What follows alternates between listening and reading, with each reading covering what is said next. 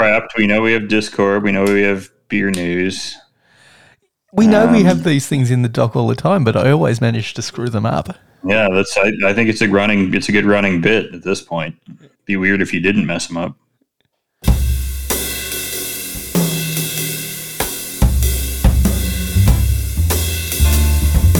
Sit back, relax, and enjoy the warm sounds of the Beer Engine podcast with Griff and Tony.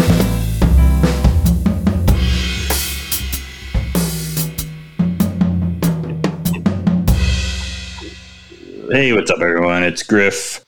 Another episode of the Beer Engine podcast. Um, boy, Tony, it's the we were just talking about this, and I got to say, for the last hundred or so episodes, you, if you've gotten anything right, you have pretty much played the intro music almost every single time before our show. It's amazing. I know it's the one thing I can get right most of the time, and most of the time I don't have the volume level slammed so it, it doesn't deafen people. Yeah, that's pretty good. Um, so everybody's got to be thankful. You sometimes you just got to be grateful for the stuff you have. Um, you know, we don't get all the sound stuff, you know, right. We don't get uh, our commentary on stuff is usually dated or uh, even offensive. Uh, sometimes we are not. Are we these game- games we write or somebody writes for us? I don't know. Whoever writes them or feel really lazy or stupid or pointless. But you know, you're we're here and we played the intro.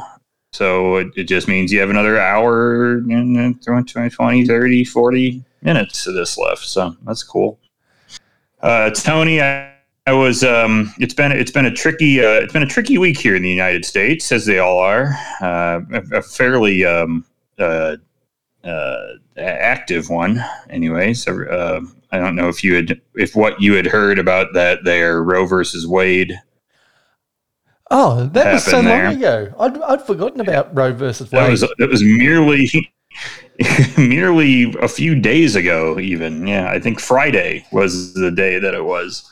Um, because we've had a lot and, going on uh, since. We've got um, Donald Trump trying to take the wheel from the back seat. just take the wheel. Yep. Um, we've got right. um, We got we had Donald Trump throwing the the ketchup.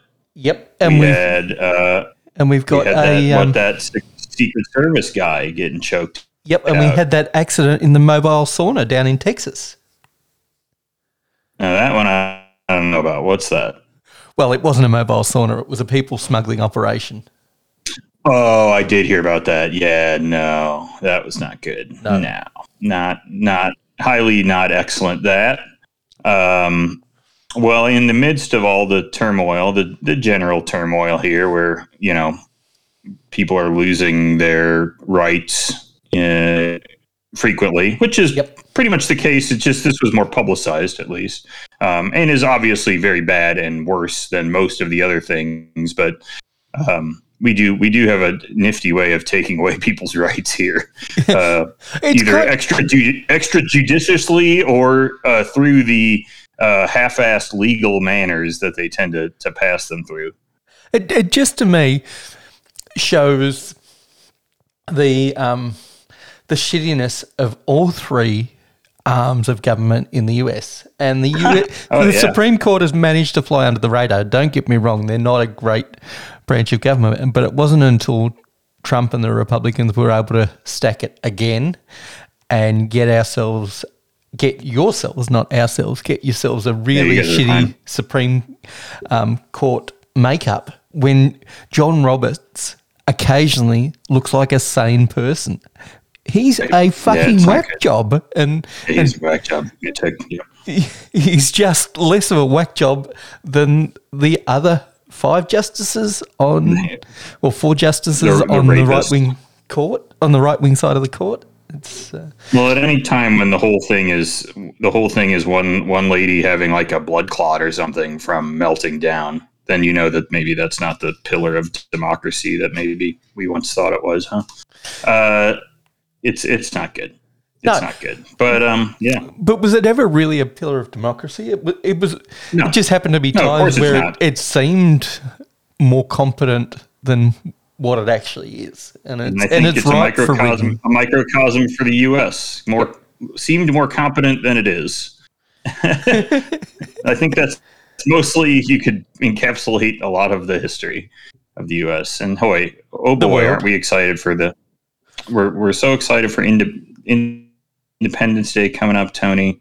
Uh, I will be. Um, I will probably, as usual, not do a lot of. I'm not the most. If if you guys can't tell from the last hundred or so episodes, not the most patriotic fellow on earth um, that you might find over here. So I might, I might, but I might. You know what? I'm still gonna eat a hot dog because I am Chicagoan and I'm off work.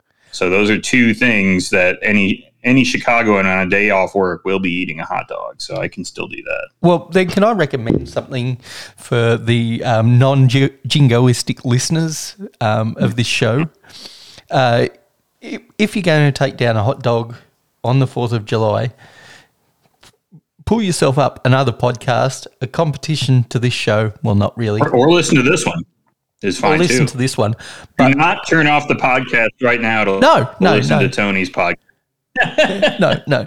But what I'm recommending is a Behind the Bastards specific episode on Nathan's hot, the competition around Oh, Nathan's hot, dogging dog. contest, Yeah. And the guy that does the intros. I um, love that guy. That guy is a huge piece of shit. A huge piece of shit. a huge asshole, and I hope he uh, falls into a big hole. He is a huge racist piece of shit. Not Mm. racist because um, he ha- holds any deeply rooted beliefs, but just because it's uh, profitable to his bottom line to make Kobayashi to be the villain. Oh yeah, And I never watched the, that thing. Oh. Yeah, Kobayashi, by the way, a true, true um, genius of a man.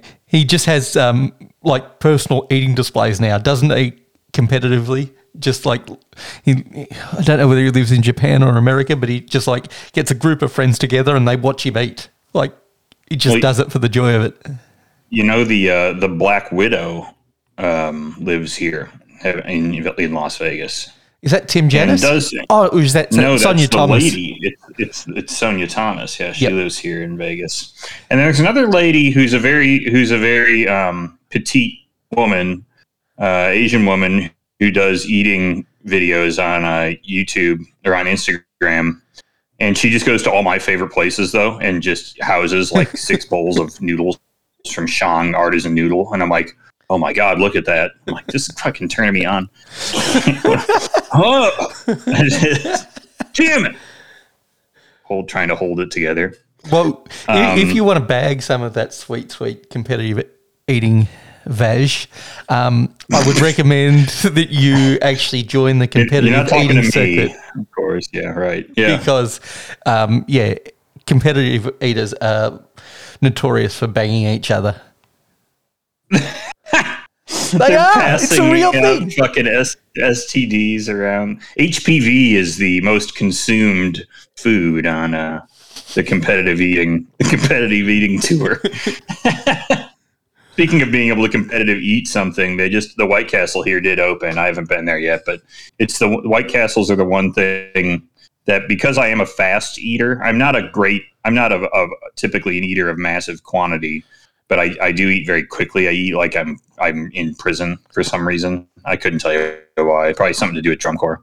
But um, I uh, I I could eat. I think I could eat 15 White Castles in about three and a half minutes, something like that. They just go down so easy. It's probably more than that. It's probably more like five minutes. But I bet I could do it, and they're they're so well like lubricated already Yeah. because they're just all steamed up in there together. Yeah, I could just, I think I could just house them, especially if they're hot. I, I think we should next time I'm out have a speed competition for White Castles. Let's set a number because I, I like much like you. Like I can't eat huge quantities, but I eat quickly as well. Don't know why. Yeah. But yeah, I reckon I could I could outpace you. I reckon I could uh, right. get those down in You, I, four and a half minutes. I, all right. Let's. Uh, we, you know what? We'll get a crave case. We'll see. We'll see what kind of damage we can do in five minutes. I think that's probably the move. We can let Brian. We can let Brian come in on it. I don't think he'll even. He's he's now. The funny thing is, my dad. My dad is like notoriously an insanely slow eater. He Same will with eat, my old he'll man. eat the same plate of food for like it will just go on forever. I'm like, Yep. what are you doing that's not more important than eating right now? He's like reading a book or something. I'm like, oh, well, well, I my old man, he was eating a um, egg and bacon McMuffin, and hmm. like you normally eat that sounds good. front to back, correct? Sure. Except he with- rotated it I wipe, every and, I wipe and eat the same way. Yep. Go ahead. But he rotated it every single bite. So it got He's smaller eating and it in like smaller. a star pattern. it's like, what are you doing? clever. Why are you eating it in a circle? Just like eat it front to back like a normal person. Very strange. That's good. Yeah, parents are crazy, man. It's wild. Um, Tony, you, you speaking of fast food, actually, you you got a little um, you guys had an exciting fast food pop up a mere however tw 14 hours from where you live. I, I would I would guess. I don't know how, far, how far it is for you to get to Sydney. Um, at the you had a pop up in Sydney of a famous burger joint that's literally 30 seconds from my house in in and out burger um and uh, looks like yeah hundreds of aussies queue for hours around the block to get their hands on a burger from us burger chain in and out's pop-up store in sydney uh, they were in sydney's east village to oh uh, would have been what yesterday no would have been two days ago now Two days you. ago. Um, so yeah, it was on Wednesday. A double double animal style and protein style burgers. They're doing lettuce wraps. Yep. Um, I think all the And I- I variations were available. Um, so I yeah, the whole. I mean, the whole menu is like five items. So it feels like they probably just kept the whole thing. Yeah. yeah, yeah, and um, it looked like it was just an empty space that they found, and uh, yeah, absolutely um, authentic by the look of it. Would have been delicious. I'm not sure it would have been the wait. Looked fantastic. Yeah. Why would you queue for hours for In and Out? I love In and Out, but it's something that's readily available um, for a non-wait. Why not hop on a plane, fly for twelve hours, wait five minutes, get yourself a burger, and then fly back? Yeah, I can go and wait for. I, you know, I'll, I'll still have to wait for a few minutes, especially if, if I go at you know kind of peak hours. Um, you know, lunchtime or or around eight eight nine p.m. or so. Um, But I can uh, I can get myself my hands on a burger in, in pretty short order here at the at the one at Sunset or whatever that is. Um, would, do you think they made a mistake? Is is In and Out un, uneducated on on Australia? It feels like if you wanted to make a dent in the food and young person crowd in Australia, you would have gone to Melbourne. Is that is that They've, wrong? they've been to Melbourne in the past, but are they really looking to move in on on like uh, as a foodie thing or a- as a trend thing? If it's a trend thing, Sydney or Melbourne, they're both on on point on trend.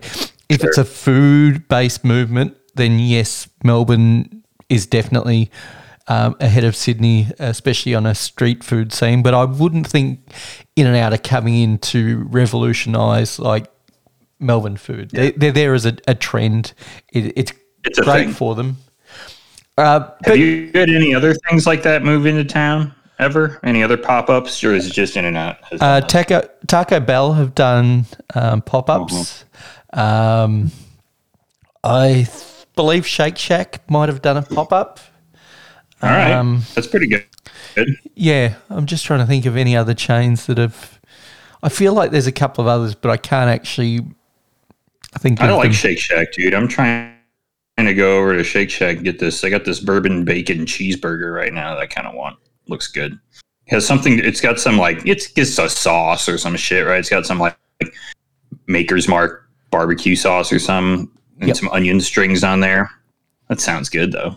Yeah, it does. And who doesn't love a, a smash burger at the end of the day? Um, yeah, shout out for smash burgers. Now, forget about fast food chains, just any food in general. What foods or restaurants would you be willing to wait hours in line for? Okay, so I talked about how we waited for an hour and a half to go to that Morning Glory place. I think I brought that up. Yep, did I talk did. about that last week? Yeah, yeah, yeah. That was good as hell. I would do that again. Uh, an hour and a half though. I, I don't know if uh, I did. I didn't wait four hours to eat au cheval in Chicago. That's like a burger, fancy burger diner. And I walked up there at like seven thirty, and they were like, "Yeah, it'll be four hours." And I'm like, "No, nah, I'm good. That's cool. Thanks, though.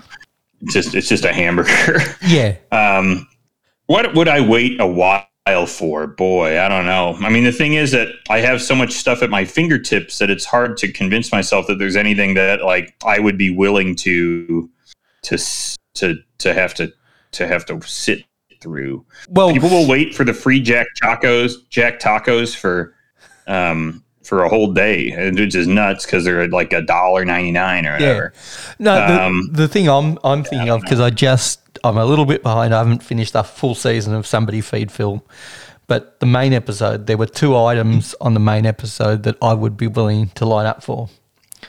Okay. First being the duck fat fries, the loaded fries.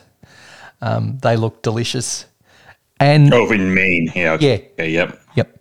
And the other one would be a quality lobster roll. I would be willing Sure. to wait for that sucker to be drenched in butter.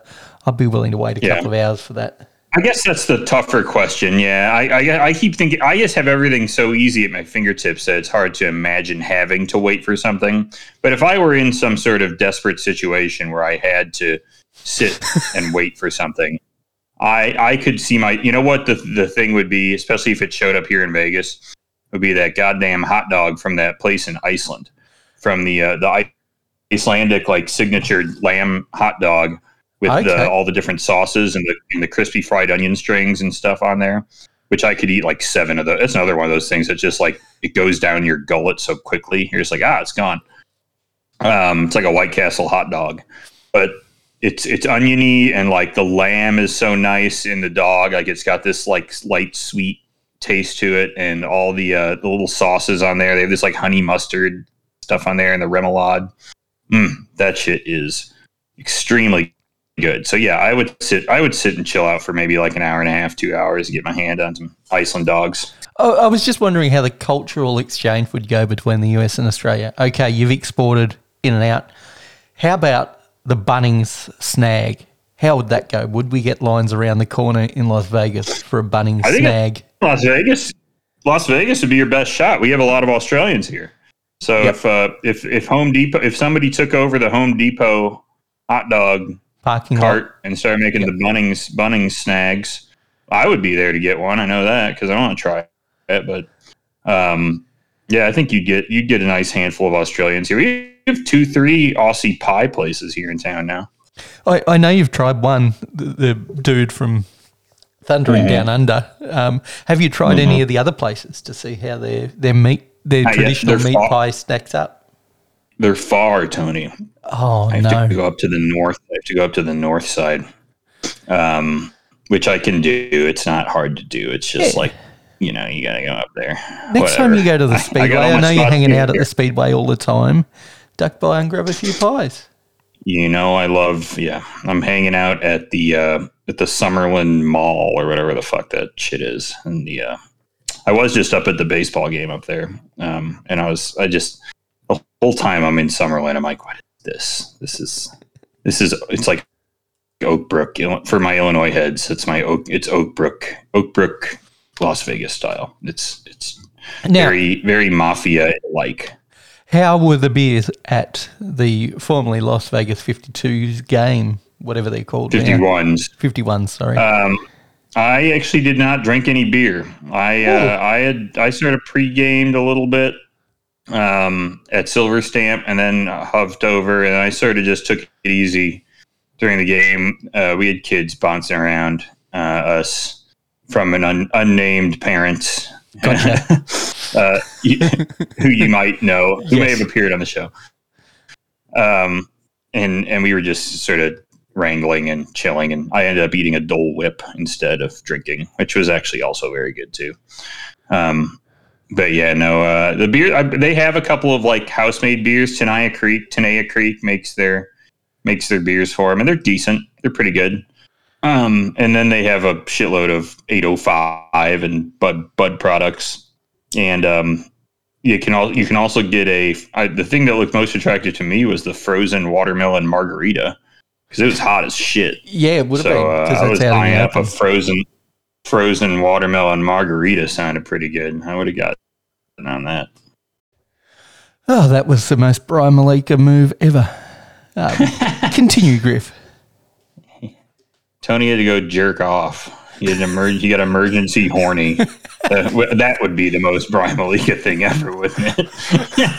I hope he's never done that. I hope that was always pre-show.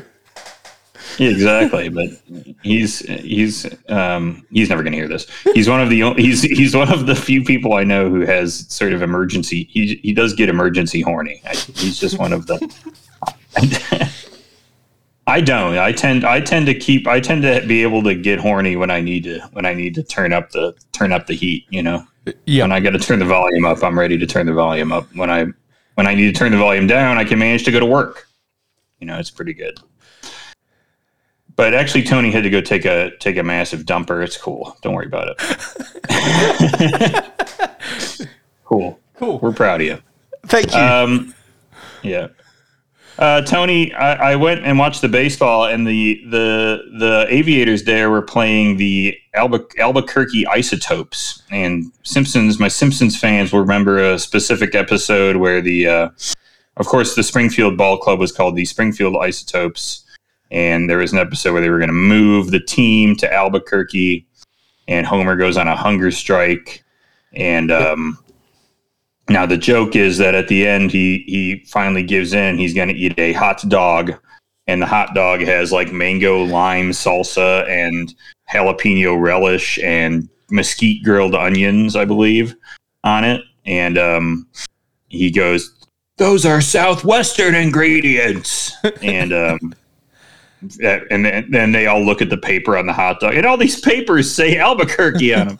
But um, uh, so eventually he gives in. But they also so they did have a they have a, a opponent burger at every game, um, like a burger themed after whoever the team's playing, whoever the Aviators are playing, and they had a uh, they had an Albuquerque burger, which had southwestern ingredients, but not those ones. It had hatch green chili and onions and onion straws or whatever, and it was actually really good. It was a really good burger for a baseball game. Like the patty itself was like a re- not one of those frozen yep. Costco shits out of the box or whatever. It was a real like handmade, more like a pub style. It wasn't a smash burger. I, I of course prefer a smash burger, but um, it was pretty quality for for what it was. Um, I, I was pretty happy with that, but I I made that joke about 600 times, and then it was too hot and humid by the sixth inning, and I was like, well, I'm out of my jokes, and um, I'm I'm hot, so I'm leaving. So I left. So you didn't see the end result? I didn't. I believe the uh, uh, Isotopes won 19 to five, if I'm not mistaken.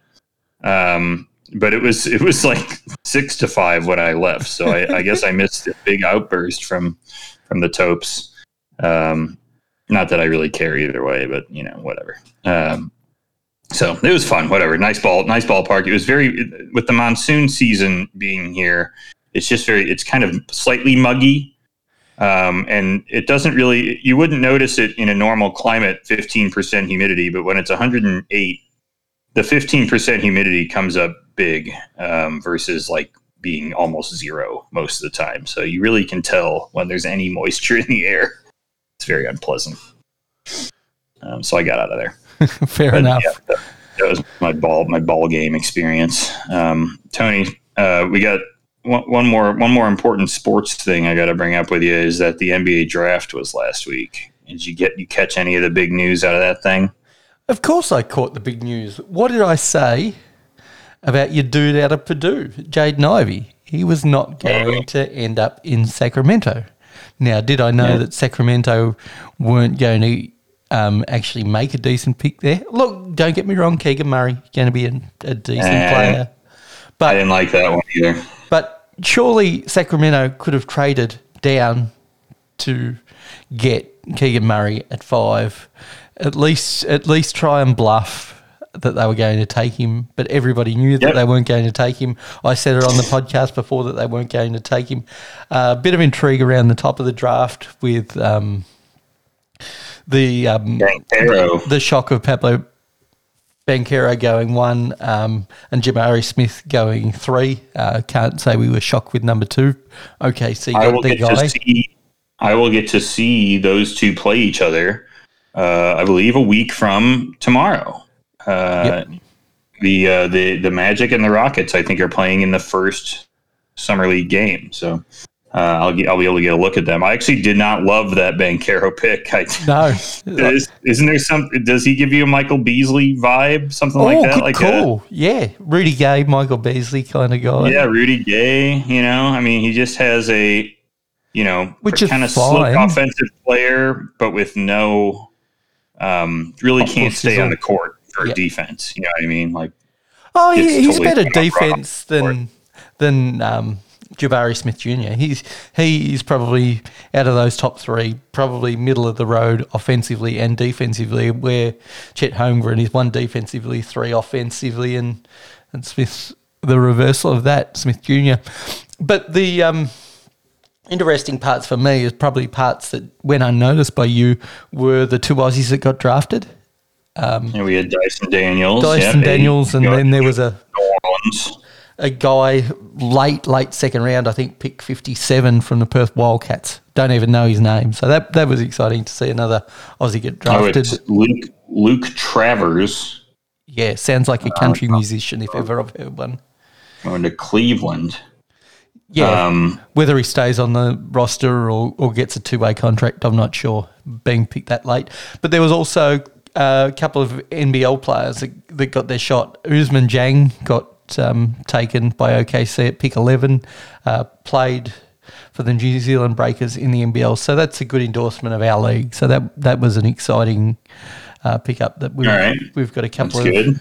We, we generally, over the last three drafts, we've had at least one NBL player taken in the lottery. So we had Ousmane Dieng at 11, um, LaMelo at whatever pick he was taken, and, Oh, yeah. And Josh Giddey came out of the NBL as well. Now, now, who who's your steal? You got any steals in this draft? You think anyone got a real real deal here in these in any of these lower first round picks? I actually thought Jovic was sort of an interesting one with Miami. Of course, Miami gets him, so you're like, shit. Oh, here we go. Yeah, I, I think Jovic is overrated because of his name, because it's It sounds it's like so, Jokic. Yeah, it's so similar to Jokic. Am Same I first overrating name. him because Miami took him? Because in my, whenever Miami and San Antonio take a guy late in the first round, I sort of cringe and I'm like, shit. I think I think people like overrate their personal opinions of, of seeing a guy one time and or Yeah. or like watching a mixtape. I think because what are we talking about? Basically, I love fr- watching mixtapes. from anywhere from pick 16 down to 60, nobody really watches a great deal of that draft uh, unless it's your home Amada or there, Sure. there's some sort of fascination there. But look, we're not going to know who is the next Draymond Green second rounder We're that, that comes out of the- Butler. Jimmy Butler. Th those guys don't develop in their first year, and it's not going to be the guys you expect. It's not going to be the guys that. Um, it's not going to Yeah, be we- a Jeremy Sochans even. It's they're just going to come out of nowhere with with long term development. Could be a Ty Ty Washington. He could be he could be out of the league within six weeks. It's like it's just a fucking lottery when it gets that deep in the draft. Top fifteen picks, seventy percent of those players are going to have a role in the NBA in, in three years' time. And probably sixty percent of the players are going to be on an NBA roster in five years' time. And maybe forty percent of those will be starters with their team. Maybe if it's a really deep draft. That's It's always the case. and it, You're hoping you get a contributor. I think if you're out of the top, if you're not in the lottery, and especially if you're out of the top like eight, um, I think you're just you're hoping you get a guy who who will. Uh, if if you're in the top 15, you're hoping for a starter. You know, maybe a decent player, and then after that, you're like, I need a guy. Let's get a guy who can maybe play for the team in the rotation. Top a top eight player for the next ten years. That's not a bad career for yourself. you that know? that that's a that's an outlier. That that's a huge bonus Yeah. out of the top fifteen. But it's uh, the interesting sort of thing is in this draft. Was there anybody that's going to be a home run? I don't know. It could be one of those those drafts like the Wiggins draft that was um, there was no home runs out of that draft. There was a handful of players that have become good, solid rotation, rotational NBA players, but not a single one of them was a home run. And Nope. it could be one of those drafts where there's not a home run amongst them, but they it runs 15 deep.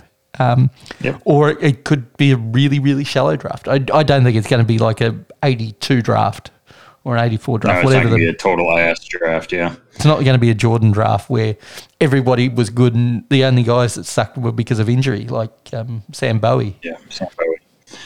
I like the Bulls pick. I think they were smart with that pick. They that guy should be able to do something for them sooner than later. Who did you pick up again? Uh, I'm trying to remember. D- Dalen Terry from Arizona, Okay. uh, who I th- who I think is sort of in the mold of like Ayo, only a little bit taller. So he's more of a wing defender type.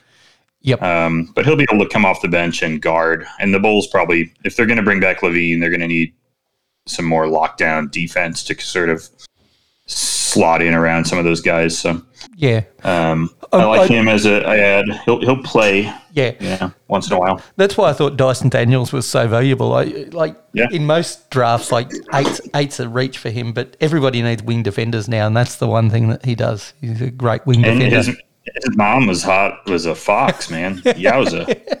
Did you see his mom? yes. I've seen a little bit more coverage of him. Yeah, yeah, yeah, yeah. Um, it was so awkward because I'm sitting there watching it and I'm like, this is so awkward with like they're walking out or whatever and the red carpet stuff. And I try not to be an old codger about it because I'm like, this is so stupid. Just draft the guys, whatever. But then I'm like, it's like the most important day of these people's life. You know, like there will never, there's the likelihood that these 15 guys have a more impactful moment in their life than getting drafted in the NBA, where the worst case is they're going to make, you know, I mean, listen, even the rookie first year for the top 15, everybody's making in the three, four million dollars. Um, uh, so it, it, it's a, a severely meaningful amount of money. Uh, and will change the rest of their life forever. So I get, I get why they make it a big deal now. So it's probably good that they do that. But then again, you're also just like, tell me who they're picking. But then, uh, as a third note to that, you also get to see some of the moms. So you're like, oh, it's okay, all right, all right. Uh, so I was kind of cool with that. That was fine. So Yeah. The, Yeah. the one thing I will say is I don't like the way that they sort of accentuate the, the clock because apparently OKC, OKC's pick was um, done within a minute and a half of the first pick going in. It's like, why Yeah. have that artificial five minute clock and say the pick is just in when OKC had their pick in early? right. Well, and why why give Orlando five minutes? Yeah. They've had like so long. You've had months. I mean, it's when was the lottery? It was like it's late April, isn't it? The lottery. I mean, we we knew what what was happening here, early May, Yeah. whatever. No, no, I think April. I'm, I'm just trying to think. Yeah. At least six weeks. So, yeah, it would have been. Yeah, it feels April. like they could have. They could have. They probably had it sorted. I, I doubt there was still arguing in the in the war room. Who we gonna take? you know, they had they had already figured this out, right? Yeah. So I, um, I, I, uh, I, I, I think they should. The clock you need. The funny thing is, they shrink the clock down for the later round, don't they? Yes, they do. When you probably need more time to figure out who the fuck these guys. You're like, shit, they took my like other two guys I knew. Now No. I have to figure out who, uh, who is, you know, uh, uh, Trevor Keels. Am I going to take Trevor Keels? You know. I, I think the the top five are, are pretty much sorted, or top three this year, and then it gets interesting from from that pick back to about pick sixteen, and then it's just like best fit. And and Yep. it- that's why I liked what OKC did. They they traded three protected first rounders to get in the lotto, lottery again, and and that Yeah. just makes like the lottery is so much more important than than picks in the twenties and thirties, especially in the in the late twenties. They they're a, a real misproposition. You need luck for a lot of it, but your luck quotient goes up the farther you go. That's true. So it's already pretty high at the beginning to get like a big star. There isn't one big star in every draft. You know, there's usually some pretty good players. You'll usually find an all star. You know, in Yep. every draft, uh, probably two. But there's no Giannis in every draft. You're not. No. You're not. There's a Giannis every decade. You know. Well, so it's a you, little bit you really gotta hope. You know. It's a little bit more often than that, but like some years you do get an Anthony Bennett kind of year. Remember when Cleveland took him number one, the 2013 draft? UNL, UNLV zone, I believe. Yeah. Yeah, like who else are we going to call a standout out of that draft? Not not not Anthony Bennett, Victor Oladipo, solid rotational pla- player. Otto Porter Jr., good six, seven, eight Just won the title. Sure. Yeah. Yeah, uh, Nerlens Noel, uh, Ben McLemore. There's Still like playing. Nerlens still playing. Yeah, yeah. Nerlens is still playing. Um, it could be. Yeah. So there's problems. Yeah. Yeah. No, I think. Yeah, you get very good players. I just think that you get the you get the franchise changing player, you know, once every once in a while. And then the thing Yeah. is with Giannis, he's like a 16th. He's the 16th pick. But he's Jokic one of is those. the second mid second rounder. Yeah. You know, so that's two of the best four players in the league right there. you know, you never know what you're going to dig up, right? So, and No. Jimmy, Jimmy's one of the best eight players in the league. He's Yeah. a 31st pick. You know, Yep. so it's it's wild. You never know. Yep. Um, but you're you have better shot. You have better shot if you can get like the first pick and pick LeBron. I think that's really what you're looking to do. And it sounds like this guy next year is the guy that they're gonna. But they say that this every next year? They're saying is like a Yeah. lock is like a lock for They are saying that, superstar. but they were saying that about Chet because they're they're similar builds. This guy's another three feet taller and he's a better ball handler. handler but I think he's even skinnier. Um, This that Chet dude is is a scrawny MF man. Yowza. Yep. But but yeah, there's there's already talk. I forget his name um, coming out of France, and it's like I see him, and like in one year's time, when his game becomes more than a mixtape, everything will be torn apart, and it will it will come down to Yeah. he's just another good player. Um, He'll be the fourth pick or something. Yeah. because I can't remember the, The, last um, time somebody had hype going into the draft that that really panned out the way everybody thought they would. I would say LeBron was the last one where that happened. Like Yeah, the that's probably true. Remember, I mean, remember, remember how crazy everybody was for Wiggins. I mean, Yeah, but he didn't turn out, and that's that's my point. No, I know he's not. Wiggins isn't isn't what everybody thought he would be. No, Yeah. I, I totally agree. Um, yeah. I'll, so Tony, I'm going to be there next week. Uh, I've been trying to keep an eye on the rosters. There's actually a handful of NBL guys that have gotten picked up onto the summer league rosters. So I'll try to see if our games. I'm going. I'm going Thursday, and I'm going uh, whatever other day that is, Sunday. So I'm going to try to. I'll see if I can hunt down some of your some of your guys. See what I can find. Uh. Tony, I have one more one more thing I want to talk about before we go to the Discord. It's back on the fast food topic, um, but I, I need you to look at this picture of this thing. Um, and uh, this is from the Taco Bell, Tony. Speaking of Taco Bell pop ups, uh, this is our gang over at CNN. We let C- we let CNN pick up this story first. Thank you, CNN, for for doing the work for us. We we need the help. Um, Taco Bell's newest food uses an oversized Cheez It. Tony, you know what Cheez Its are? I am familiar with what a Cheez It is. It doesn't actually look like a Cheez It. It looks like a sheet of Cheez Its, if that makes sense. Like the That's pretty much what it is. yeah. So, uh, Taco Bell is testing a new menu item with its with a beloved snack food. The fast food chain hopes the creation can replicate the success of the Doritos shells. I do love a Doritos Locos taco. So this thing is a it's essentially a hand-sized Cheez It.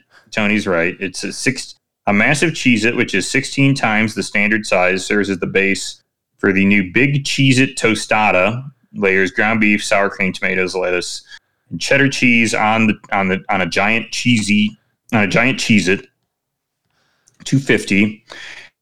Then they have a Cheez It Crunch Wrap, which essentially makes a crunch wrap and slides in the big Cheez It square for the tortilla I'm only on uh, that. instead of the instead of the the tortilla. I think I'm on it, but Tony, my only my only uncertainty would be the balance of you know, you know Cheez-Its aren't skinny like a um like a tortilla or like a Dorito. There's going to be a breadiness to this. It's a There is. cracker. Yeah. So that's my only concern. But but Kelly is also in on this. So I think I may be. I, I mean, I'll try it. I'm not anti this, but Look- I'm I'm the lone sort of light skeptic on on the on the the um, ability of this thing to deliver. But I get where you're coming from, but what is Taco Bell known for other than diarrhea? being fucking awesome and cool. Oh, what is it?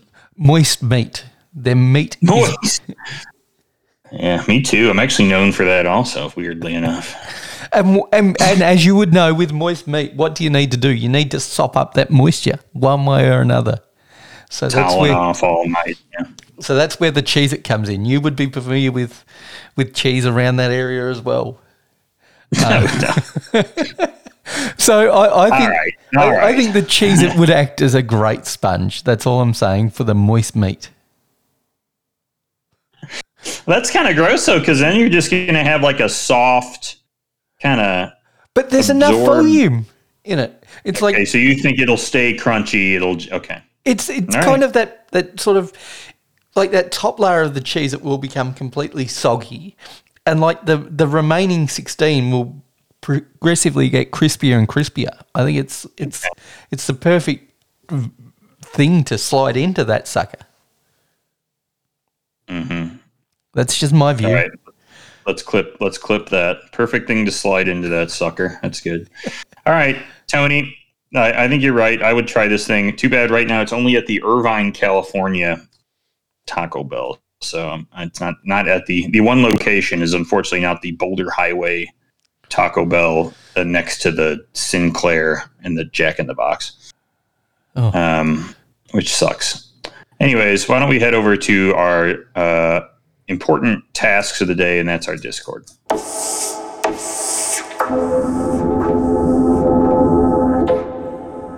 Nicely done. All right, Tony, what do we have this week? Uh, apparently, last week I messed up and did not read the story. No, Reading not really a skill. You know, folks like grammar purists, oh, they're reading books. Oh, I'm a professor. Oh, I can read a book. Okay, I can eat yeah, hot right. chili Well, and read a nice. book at the same time. Right. Yeah, I can eat up. I can eat eight ghost chilies and read War and Peace. Cool. I can't do either of those things.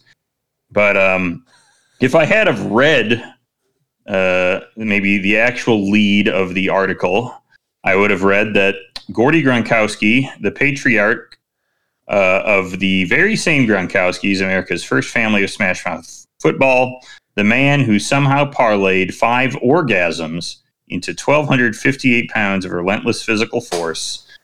The first father in 20 years to see three of his sons, blah, blah, blah, blah. So apparently, that line at the beginning of this Esquire article says that uh, Gordy Gronkowski, uh, and it somehow sources that he had five orgasms and got that into uh, this much football player. So, Well, um, Look, I I think grammar purist. I think what we did just pointed out the problem with today's media. We did the Alex Jones thing, and hey, sometimes it doesn't work out. All you got to do is read up a headline. If it doesn't make sense to you at the same time, you just babble for a couple of minutes. That's what Yep. we did. Was it entertaining? No. Was it informative? No. No. Was it journalism? Yes. It's from Yes. the Alex Jones School of Journalism. yeah. And nobody knows journalism like grammar purists. He's he's That's one right. of the leading experts. The only thing Um, we should have done is actually to be truly authentic to Alex Jones is print out the article onto paper so we had stacks of paper in front of us.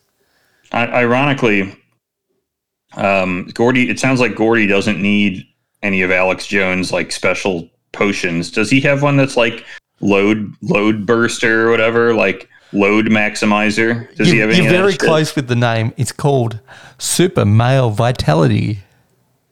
Okay, yeah. So it's just like, I mean, there's shit you will see on. I haven't been on Wish.com in a while, um, but there's shit on Wish.com that's just like, um, it, I mean, it's like it's it's it's I, I it, it load maximizer. I mean, it Yep. just says that, and it's just like, a, a it shows a big white puddle. I mean, it's it's very straightforward. Like this will make you shoot more of your nut.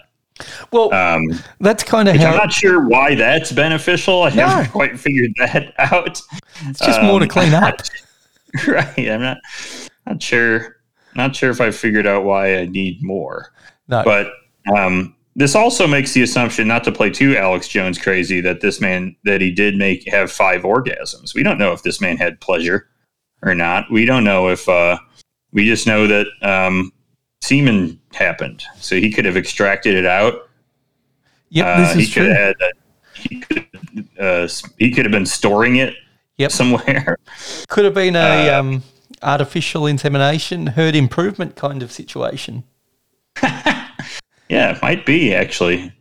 Maybe they used like an athlete's semen. Maybe they used uh, maybe they used Bronco Nagurski's semen or something. I don't Or- know.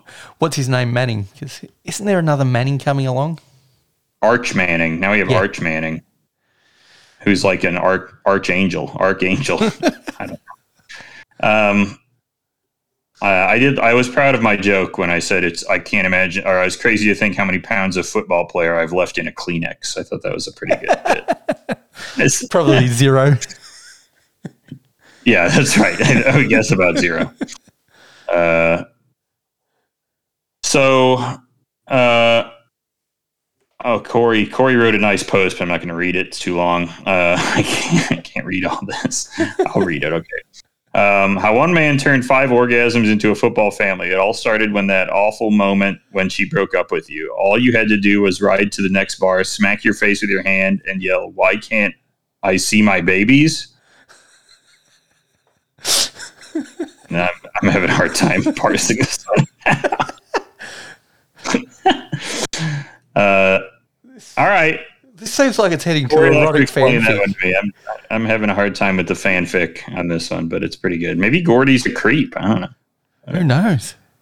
Um, but good stuff there. Um, oh yeah, yesterday I was in Chicago, Tony. I was I should I forgot to mention that, but I was in Chicago um, for about 24 hours uh, to um, I was going to say tie up some loose ends, but more like sort of comb the loose end, maintain the loose ends. Um, but I did try to go to Revolution Brewing. Oh, you guys love that, right? Absolutely. Uh, I'll speak for the crowd. But guess what? What? Uh, I walked down the street to wait for them to open at noon, and then walked back and looked at the sign on the door finally, and it said closed on Tuesday. So Oh, got back son of a on the bitch. L and rode up to Old Irving Brewing and drank a nice beer here, and I'll talk about it in the lager of the week. So we're gonna save that for a little bit later, Tony. Fair enough. What else did we have last week? Um, oh, we had some. Uh, uh, any snacks? Come on, who's eating snacks? Oh yeah, this is a good one. Corey did. This is a good post from Corey that that uh, I'm I'm able to make sense of. Um, this is from TGI Fridays. Uh, will I read this article? Well, we'll find out. But how sushi is totally changing TGI Fridays. Now, Tony, are you familiar with TGI Fridays? You've got to remember, I spent a great deal of time staying at the Orleans. Of course, I'm familiar with TGI Fridays. Oh yeah, that's right. You stayed at the Orleans. Of course, I stayed at the Orleans. Come on, they've got a Wow. TGI Fridays. They've got a Fuddruckers. They've got a Subway. They have a Fuddruckers. Yeah. Who doesn't See, love Tony, the a picture of the sushi is one of the one of the sushis with the cream cheese in it. I don't like the cream cheese in the sushi. um, uh, you ever have anything like that? You No. ever have sushi with cream? It's nasty. That is Yeah, not nasty. good. Not for me, Tony. Um, so it looks like they are doing something with a ghost kitchen situation. Tony, you remember ghost kitchens? Yes, I, I'm. It's something that's still popping up in Australia from time to time. Yeah, we, we have that too. But uh, it, it looks like they're doing some kind of ghost kitchen sushi situation over at the TGI Fridays. Uh, Corey said, "Yeah, it looks based on the photo, it looks like they've doused sushi with their classic Jack Daniel's barbecue sauce." Yeah, it does. Which, uh, did you ever eat at TGI Fridays at the No. Orleans? Did you No. go to it? No. no, I tell There's you what. there's- The the seafood bar in the Orleans, it's it's reasonably priced. It's not top quality seafood. I forget what it's called, but they have a good clam chowder. Chowder. right. They have a new. They Brian and I last about a year ago went to. They have like a brew, like a, not a brew pub. It's like a gastro pub type place now called ba- Ballywick or something like that. Um, that was okay. Like they had some decent beers and the cocktail whiskey was pretty good. So, um, I also it was right when Delta variant was taking off and masks weren't like a thing here yet, and we didn't know about it yet. I was sitting at like a six deep blackjack table, like a full blackjack table, um, unmasked at the Orleans, right when Delta was starting, and I didn't, I didn't catch it, you know, which is a friggin' miracle. I mean, Yep.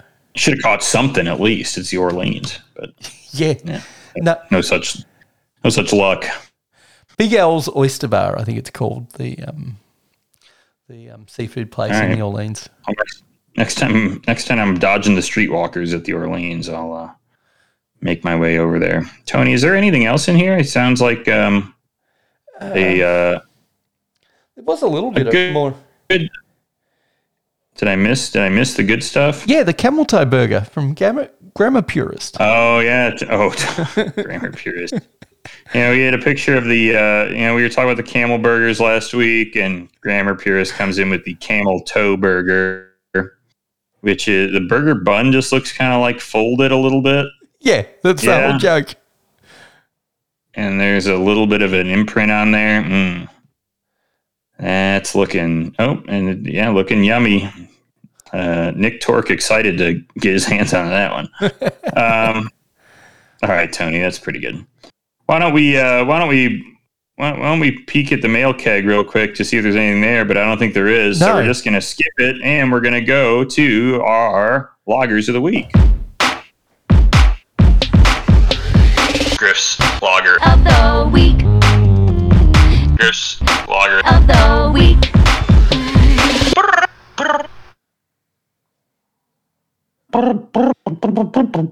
Uh, uh, all right, lager of the week, Tony. I was just talking about it.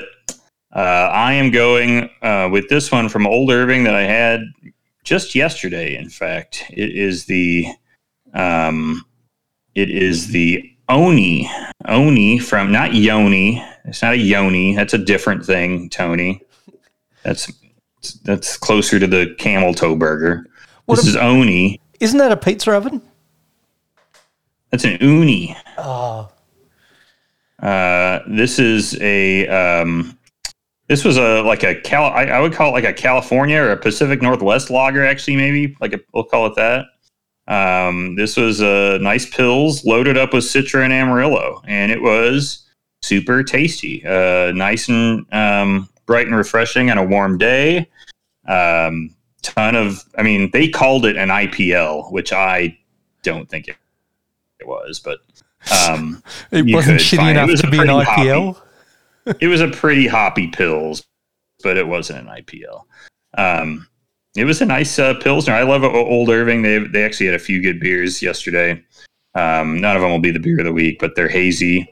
Was made. I was not familiar with this new Cosmic Punch yeast. They were using this new Cosmic Punch yeast in their in their hazy, which was super nice, and they had a nice West Coast that I sampled too. So shout out to that lager. Check out Old Irving if you're in Chicago uh, a guy hanged himself there uh, a long time ago. So Delightful. crazy to think about before they open. Yeah, it's cool. Cool to cool to have that sitting in the back of your head. Tony, how about you? Any lagers? No lagers, but can I shoehorn in a non-lager beer into this segment? Of course I can. Okay. Yeah. It's our show. not? We can do whatever we want. So I'm going to That's right. shoehorn in an ale, and I think it fits because it's super drinkable. But it's in one of the ugliest cans ever, and it's by a brewery that is familiar to me, and I think most Australians. Um, the grand old dame of Australian brewers, and that's that's Cooper's Brewing, um, and Sure. and they they throw out limited releases from time to time. Their vintage stuff is really good. Their Thomas Cooper vintages is really good. But in this case, um, they've released a red ale, a Regency Park red ale, they call it. Uh, it's an old school red ale with everything you love about Cooper's. There's good yeast floaties in it, um, great colour. Really old school throwback kind of beer. So I um, just wanted to shout that out. Should be available every fucking where. It's Yeah. it's, it's delicious. You can drink it. I, I, I think I told you, Tony, when I was in New York City years ago. Um, I went to this a bar called the Australian, and they had a tap line full of Coopers. So you can, we can drink it here too. Yep. Uh, maybe I can dig up some damn red lager or red ale. Hey, it's a delicious beer. Let's get on to our.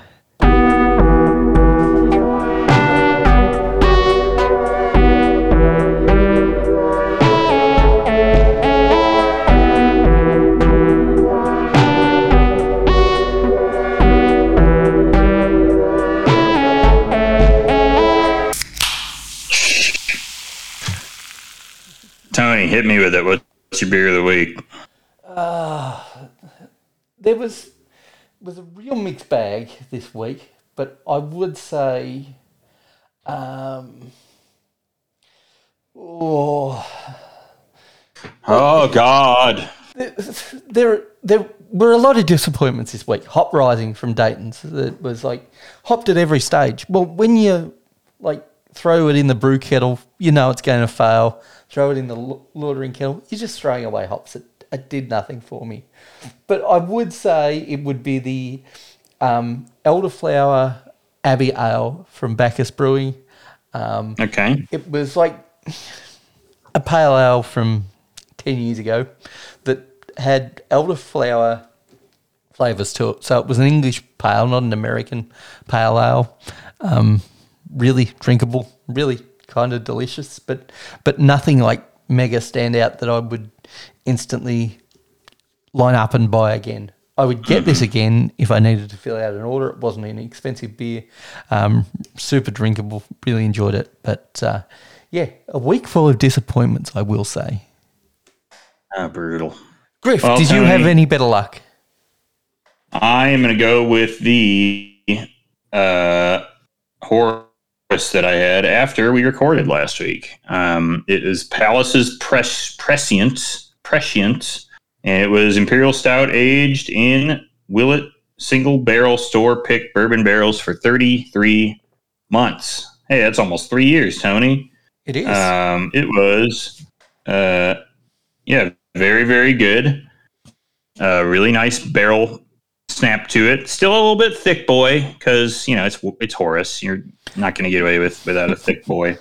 On that one, it's sixteen point two percent, Tony. Uh, so it was coming in hot. Yep, yep. It, it'll it'll it'll get you, Tony. There's only twenty eight check-ins on this one. What do you think the rating is? Four No po- adjuncts, adjunct free. 4.45. That's good enough. 4.37, Tony. Pretty good. Um, really, really delicious stuff from them. Um, you know, I really hope they can zone in here this coming year with this barrel aged, you know, slightly less heavily adjuncted beers. I think they I think they have something going for them there, you know, or be or at least be more judicious with some of the uh, sugar, some of the sweetness adding items like say hazelnuts, uh, which tend to add like a sweetness uh, component to it. Go heavier with coconut. it's not sweet on its own, bitch. It tastes good. Um, so whatever, but don't just throw a bunch of molasses in the goddamn thing. But yeah, that, that was really good. Uh, kind of honorable mention. I, I wanted to loft out for um, the West Coast IPA I had yesterday at Old Irving called Sentinel. Uh, really, really, really nice West Coast IPA. So pretty, pretty cool actually. That we had a sort of under the radar Chicago brewery popping out a killer West Coast like that. So I was pretty happy with that. All right, Tony. Uh, that's enough about beer for this week. God damn it. Let's move into the important news of the beverage world in hyper beer nerd dork shit news. Hyper Beer Nerd Dork Shit News. Oh no, another thingy went out of business from Boston Beer Company, Tony. Oh, no. So, Tony, they are making. I don't even know if you'd ever heard of this one. No, I Um, certainly had heard of- not. you've heard of Twisted Tea, and you've heard of uh, whatever Truly. Yep. They make that. and you've heard of Samuel Adams, of course, but this one is uh, Be- Boston Beer's Bevy Long Drink. So this is its foray into the um, Finnish long drink segment. Now, one wonders what is a Finnish long drink, and I also wonder that because I've seen these things around, and I don't entirely know what they are. So, um, we're gonna look it up while I'm while we're here. We're gonna figure out what a Finnish long drink is uh, It- on, on fr- the air. It's refreshing, apparently, according to the uh, Oh shit! Material. Refreshing. Yep. Oh my god. Um, It's a cocktail that traditionally consists of gin, grapefruit soda, and tonic. oh, that sounds nice. It's the- like a gin and tonic with grapefruit. I mean, that's Yeah. something you could just order. Yeah. Um, It was for a sporting event in 1952. Did you want to take a guess at what that sporting event was? oh, what would the Finns play? Huh? Um, uh, ooh, handball, rowing, uh, skiing. Uh, no, Well- none of those. Maybe all of those. Well, not not the skiing. It was the 1952 Summer Olympics. Oh, this is the whole thing. I, I thought it was like a That was the whole thing. shit. Okay, here you go. Here's the article I was looking for. Okay. Um, this was to the. This was actually to the. This is the email that went out to the uh, people at the employees of Boston Beer Company. So Bevy is a great tasting product that is a bit ahead of its time. It's a brand. It's it's a new brand in a still emerging segment here in the United States, but we believed in the brand, which is a hybrid of a FMB and a hard seltzer, would take off in 2022. In hindsight, we would have been better off introducing the brand to a select group of markets to learn, nurture, and evolve the brand, but took a chance by going national. it's really funny. As we move forward, you will see that only in special circumstances will we attempt to launch a new to world brand in a very young category nationally versus testing it first on a smaller scale. Uh, in fact, we plan to bring a rejuvenated and retooled bevy back to some test markets next year. So this stuff I see it it floats around. Um, there's a couple other Finnish long drinks sitting out there. I couldn't I couldn't tell you or remember what the brands are, but they're uh, you can get them at uh, I see them at fucking Wahoo's. Um, I've never had one. Yep. It sounds fine. It's like a gin and tonic with some fucking grapefruit in it. Um, but what what were they thinking? That's one of the craziest things to read ever, which is why don't we just launch it to the whole country? Why? You didn't have to.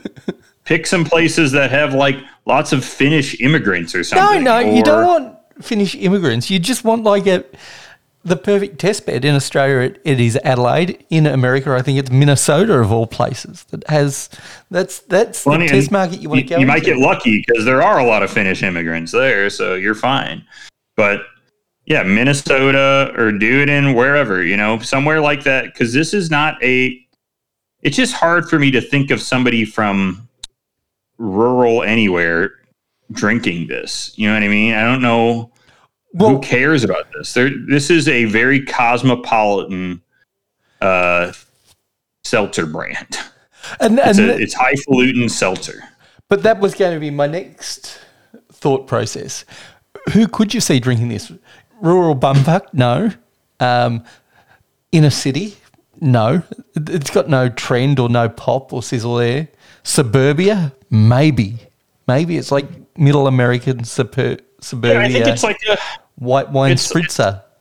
yes. I think that's who it's for. It's like a, it could be for moms. It could be like a you know, yeah, it's for the fucking euchre game or the Tupperware party or something we keep around. I don't know, you know, but it's not quite seltzer, so it's not fun like seltzer, and it's not you know beer, which is you know has its own collection of fucking shit that comes along with it.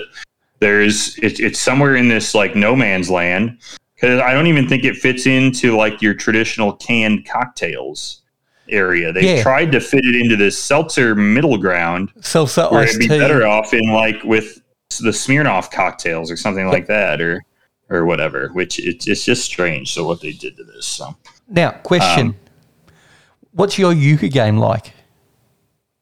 what's my euchre game like? Yeah, Um, I think the last time I played euchre, uh, both of my grandparents were still alive, and uh, I was maybe eleven, and my uh, and I was uh, bad at it. really. Oh, don't put Yeah. the cat before for the horse, and it'll all be good. I can get I, but listen, I'll know what cocktail to bring. The Finnish long drink. You might not know your left bow from your right bow, but you know you finish long drinks. Yep, yep. No, I'm better at I'm better at like spades. That's really a game for me. 500 is Uh, the game we play in Australia more than euchre. Very similar card games, but yeah, that's our go-to card game for the most part. Yeah, I get you. Hey, maybe you go and do your like winter sewing party. Make a big heavy scarf in Minnesota and drink a couple bevies. You know, that's really, really what you're looking to do. Uh, all right, Tony. Yeah, that's enough on that. Uh, although I will say also about Boston Beer, uh, they, their most successful brand or new brand is uh, Twisted Tea. Which guess how they released that? Uh, segment by segment. Uh, Really? Pretty much yeah, little little pockets of the country at a time. They released Twisted Tea until it became very popular. So very funny to think about that. I thought you were going to say All it was Moonshot. Wasn't that a Boston Beer Company brand? You know, the beer with caffeine in it that that wasn't Oh, I just malt don't know, liquor. but I, I forgot about that. That's crazy. All right, Tony. This is the news everybody's been waiting for us to get to. yep. It's the big news of the week. But Japanese beer brand Sapporo uh, acquires Stone Brewing for one hundred and sixty-five million dollars. So Stone Brewing has been bought. Uh, the uh, the years and years of um, posturing from Greg Koch uh, has ended. He has, uh, you know, after many years of trying to find a buyer, they have finally finally sold out. So, so the idea here is to uh, merge the fan favorite craft beer brand uh, with Sapporo's expanding profile of beverage options. It's a top-selling Asian beer brand in the U.S. Um, under the agreement, Stone will continue to circulate its existing products and retain its current employee base. In a press release, Sapporo states it intends to double Stone's brewing, sorry, Stone's current production to 360,000 barrels by the end of 2024. They'll still expect the same beers to be available. Uh, the seven tap rooms and the World Bistro and Gardens will uh, that are under that name will continue to operate as before. Uh, Stone Distributing is independent from the brewery and will become an independent company under its current ownership. Uh, it's interesting. Now, Sapporo also owns Anchor, something to point out. Yeah.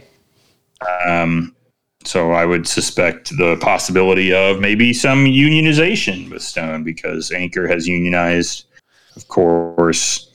Uh, interesting stuff, Tony. So, what's your reaction to this? Greg Koch, I mean, he's always been kind of a bastard. He's always, you know, this is obviously there's the big hypocrite vibes about this. How much do I care about that? I don't know anymore. You know, sort of Everybody's done it. that's, that's that's so played now. You know, it's kind of funny to have a laugh at his expense, but whatever. You know, um, does this matter to you? What is this for you? You This care? doesn't matter. Stone weren't bleeding edge. They they weren't even like a Fat Tire or a Sierra Nevada. Like they they were just sort of like they were hip ten to fifteen years ago, and they they survived and and thrived, and it found their place in the market. And I thought they were comfortable. And it's just like it's going to be sold off, and it's going to go through sort of that anchor process where they redesign the range, uh, minimize it, and take something without personality in the first place and inject no personality into it and still sell it. So it's it's no big loss. It's not like taking a a brand that that's putting out great stuff and then strangling them. It's you're going to get your same Stone beers. You're going to get your same. Like the only thing that I found exciting from Stone has been their stouts over the past couple of years. Woot Stout and and the Xocoveza Stout. They've been the Yeah, only two things that yep. of, of note coming out of them. I, like it's just a like it's the brewery for 2004. Yep. Uh, you know, I always loved I always loved Ruination. Um, that was always a favorite of mine. Yep. Um, I remember Old Guardian being a big deal for a while. The barley wine getting vintages of Old Guardian. Um, Stone Imperial Stout. I remember that. Stone Russian Imperial Stout getting vintages of Stone RIS. But what you're talking about is the um, Mitch Steele era, and Mitch Steele's been gone Yeah. from Stone from a long time. He's been gone forever, yeah. Uh, lately, it's all IPA, right? It's enjoy buys, it's Yep. enjoy after, it's uh, um, yeah, wheat stout and fucking other thing, right? Yeah, uh, Xocoveza. Nothing of particular hyper relevance. They did a re-release of Sublimely Self Righteous recently. I was like, that's kind of fun. Um, but beyond that, I don't know. 165 million. What do you think of the number? It's, I think it's bang on. Actually, I, I don't think they overpaid. No, Stone wouldn't wouldn't get ripped off. I, I think that that's right where that brand's worth in the marketplace. I think they'll get They had a lot of debt, so Uh, I know that. Yeah, so they're probably getting a discount because of the debt, but they get the name Stone. It's it's got shelf recognition here in Australia. It's got shelf recognition in America. You, as long as you don't fuck up the brewery, I think you'll be fine. Stone IPA at the casino or at the airport is still a pretty decent beer to get in your hands. Yep. Funny enough, so uh, maybe there's some value in that. Just getting that more pr- proliferated. I'm not sure, but uh, he used to be. I mean, Greg Koch used to be a real pompous dickhead, and he still is to a degree. But um, he would jump on the table. You've seen those videos, right? Yeah. Where he's hollering at bars and shit. Yeah. And then they had that. Remember, they had the brewery in Berlin for a while. That that failed miserably, and now BrewDog owns it, and they're gonna they're gonna about to be headed down the toilet too. For Um, other reasons. Yeah, not good. But listen, that's all right. I hope all the you know what who I'm rooting for is the people who work for Stone. Hopefully, they get Yep. uh, a fair shake out of this. Uh, that people they don't get all their places closed down. They keep making beer. They make more beer, and everybody uh, gets gets out of it what they what they need, and it doesn't become too generic. I think still think Goose Island is the worst example of the of the whole situation. I know that they had to be the guinea pig, but they became so generic and flat and uninteresting. Truly amazing how that happened. But um, I haven't seen that happen to anyone quite like that. Um, maybe you could say like some of the other little ones that like AB or, or whoever was buying, like Saint Archer, or whoever, but nobody cared about them anyways. no. Um, it's just so weird, but yeah. Hopefully, Stone IPA. As long as Stone IPA remains better than Goose IPA, I think we're in good shape. So Fingers crossed. I'm, I'm hopeful for that. Tony, um, well, all that said about about Stone, I thought we'd play a little Untappd game about our old favorites there from Stone. Why don't we Why don't we push push Tony down the well and uh, give him a little quiz on some of his favorite beers from the year 2000. Everybody put your hands in the air.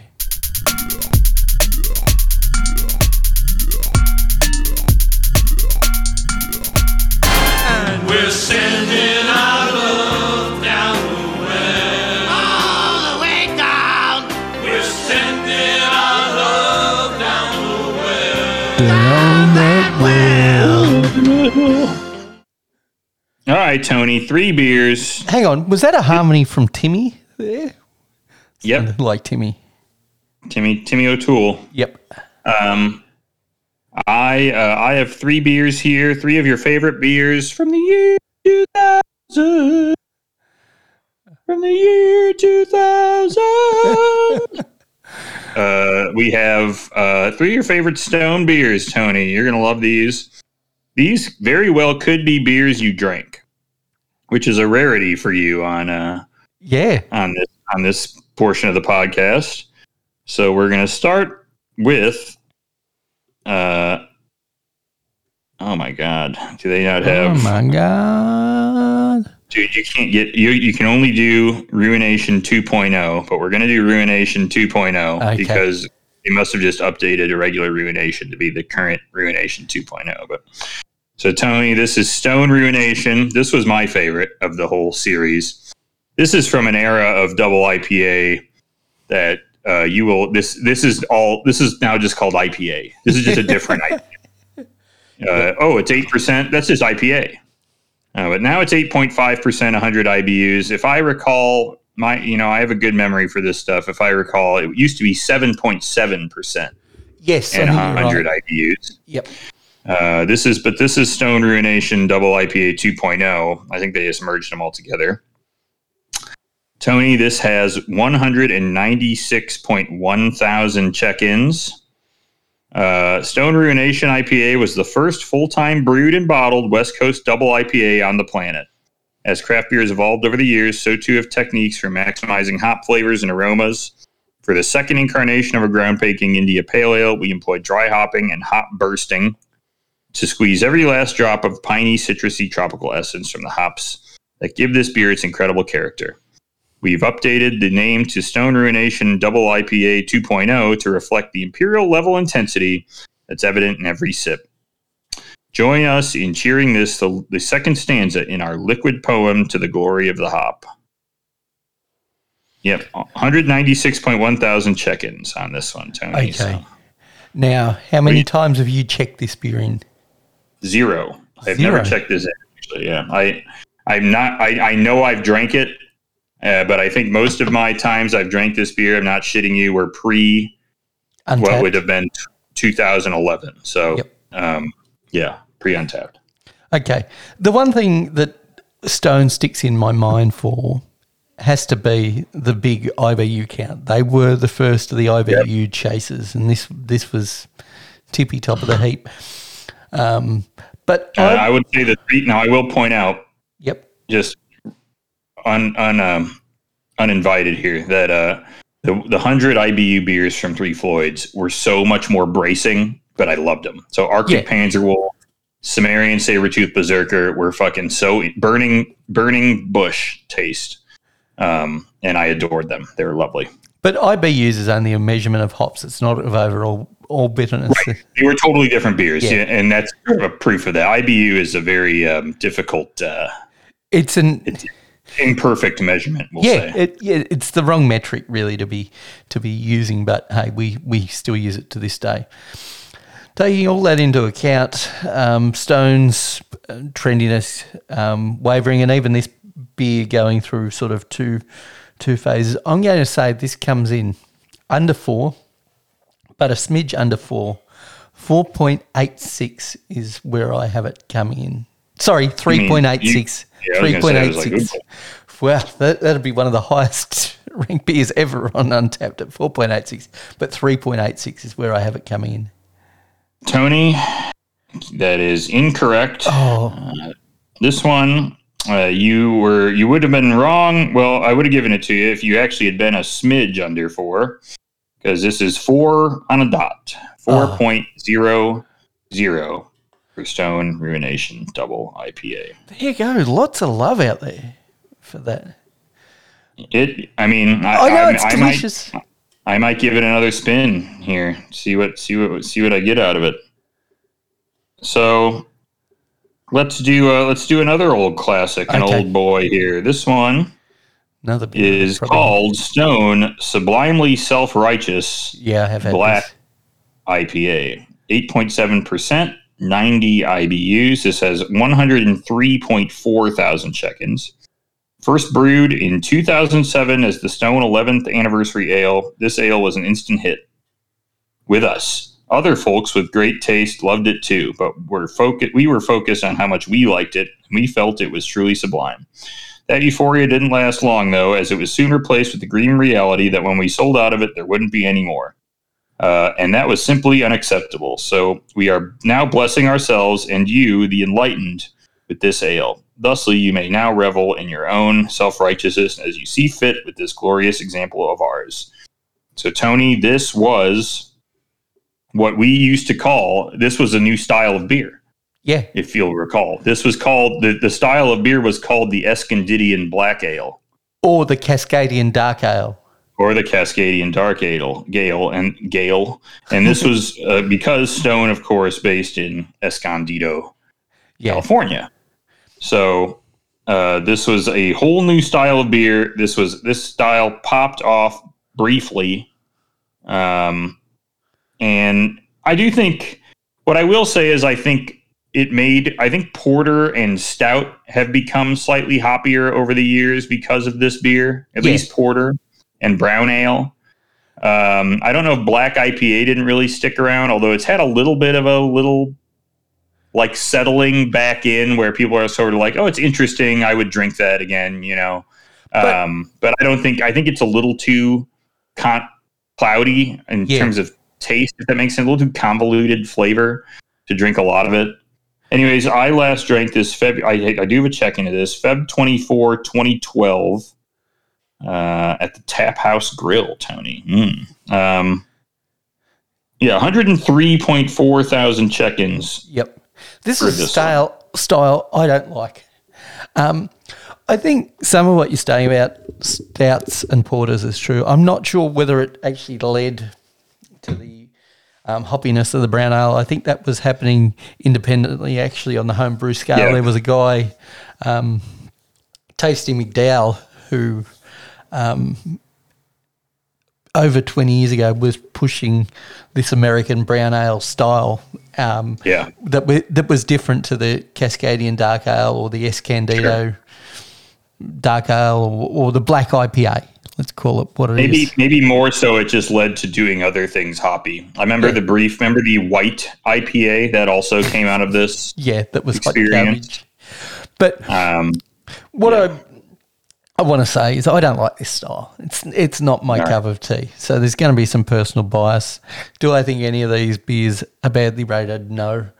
Do I think this first ten thousand check into this beer scored above a four? Probably. 90,000 cents, yeah. Yeah, ninety thousand cents. I'm going to put this um, again in the four point eight region, but I'm going to go lower. Four point eight three. Mean 3.83, 3.83. I've done it again. I want to go under four, 3.83. You're at you're a hundredth off, Tony. Bad Ah. news. Three point nine four for sublimely self righteous. So these are coming a little higher than I think than you might have thought, huh? Yeah, I, I think I think um, Stone holds a little bit more weight than what I thought, but there's personal bias against that style. I, it's just not my cup of tea. I get you. I get you. Why don't we? Ooh. All right. Let's jump to. um Oh man, what do I want to do here, Tony? I got I like three know. options here, but I don't know. I don't know which one's my favorite. Let's do this one. All right, Tony. It's uh, the one one of your favorites. You said you you've already professed to enjoying this beer. Stone Stone Xocoveza. This is a relatively new output of the Stone Brewery, uh, comparatively, anyways. Yep. This in, uh, this one has uh, it's eight point one percent, only eight point one for one percent. That's surprising to me. Fifty IBUs, one hundred and seventy four point one check-ins. This insanely delicious take on Mexican hot chocolate is crafted with coffee, uh, coca- uh, coffee, cocoa, pasilla peppers, vanilla, cinnamon, and nutmeg. First brewed in 2014 with San Diego homebrewer Chris Banker after his recipe was named the winner of our annual homebrew competition. It quickly became a cross country sensation as craft beer media and fans cheered for Stone Xocoveza and clamored for more. We too love this beer, so of course we caroled. Claro KC. Aha. All right. Now gifted with a new name, Stone Xocoveza for the holidays and New Year has joined our eminent lineup of special releases and so on and so forth. So Xocoveza, 8.1%, 170, almost 175,000 check-ins. This is to get, you're already fucked. You're already stuck in the well. You, you lost the first two, so you're, we'll see what you can get out of this one. This is just to get two Wi-Fi bars. Um, let's let's let's go above four. I think this, This is to get a week of Brazzers. I'm going to go uh, four point one five. That's where I I think it comes in. I rate it higher than that, but I think the chili pepper in it and the cinnamon, I think that's going to deduct a few points. Delicious beer, four point one five. Sorry, buddy. Looks like you're only getting a, a three day free trial of, trial of Bang Bros. Uh, it's a 4.03 on Stone Xocoveza. So all the beers are pretty sort of locked within a tight range between about three point. Uh, let's do a quick rapid fire on a couple other Stone Okay. ones. I just I, you you just you know these already. Stone Stone IPA. three point nine eight. Not quite. 3.77. That one has too many check-ins. 412,000 check-ins for Stone IPA. Uh, how about Arrogant Bastard? Oh, oh, trendiest of trendiest to the most unde- untrendiest. Uh, And strange, strangest tasting beer. Four point zero one. 3.7. Crazy. Isn't that bizarre? That is. And then uh, their last their their last thing they sold out on these what what is it? What was the Stone? What was the Wheat? Stone Lager? Oh No, wasn't it the Stone Fizzy something? You're telling the story. Did Stone have a Stone has a lager, don't they? Oh. No, I thought they had like a fizzy yellow something or other. Now, they just have this Buena. Oh, here you go. You'll like this one. Buenaveza Salt and Lime Lager. How about that? That has about 88,000 check ins. Oh, so w- what we're talking Miller Chill here, but Mm-hmm. for Stone, three point six eight. 3.38. People don't like that one. I did have that on draft and it was quite gross. um, so there you go. Stone's a hard one to guess. It's going to be a tricky Yeah. one. Um, but those are, uh, so I might take another look at Ruination. The rest of them I could take or leave at this point, honestly. I'll probably drink a, a Stone IPA at the, like, if I'm for some reason at a casino bar on the strip, that's all right. I'll, I'll go with that. All right, Tony, I think we have done the Lord's work again. Why don't we wrap this thing up? Can you tell people where to find us? They can find us on Untappd. That's the place where we're checking in beers. Hopefully, next week will be a better week for the beers that I check in. And you can find me at St. Moz on Untappd. You can find the man across from me virtually, Griff AD, on Untappd. Um, and he'll be checking in some Horus, no doubt. You can follow us on Instagram at Beer Engine Pod. You can shoot us an email, beerengineshow at gmail.com. If you want to become part of our Discord server and don't like interacting with us via email, give us a tip. Uh, that's ko-fi.com forward slash beer engine podcast. All the links are available at the website. Um, Griff, any other topics that you want to cover before we wrap this sucker up? How is your frame pils? It was delicious. It was delicious. And Tony, right now, I just opened up this amalgamator from Beachwood, canned 615 22. That's cool. Um, and it's tasting lovely. It's uh, got a massive dry hop charge of mosaic. Hell yeah. Nice. Sounds good. All right, Oh, we've Griff. gang. We will talk. See you later. Bye. Bye. Griff froze right at the end. That was great. Perfect timing. Adios, Okay, bye. See ya.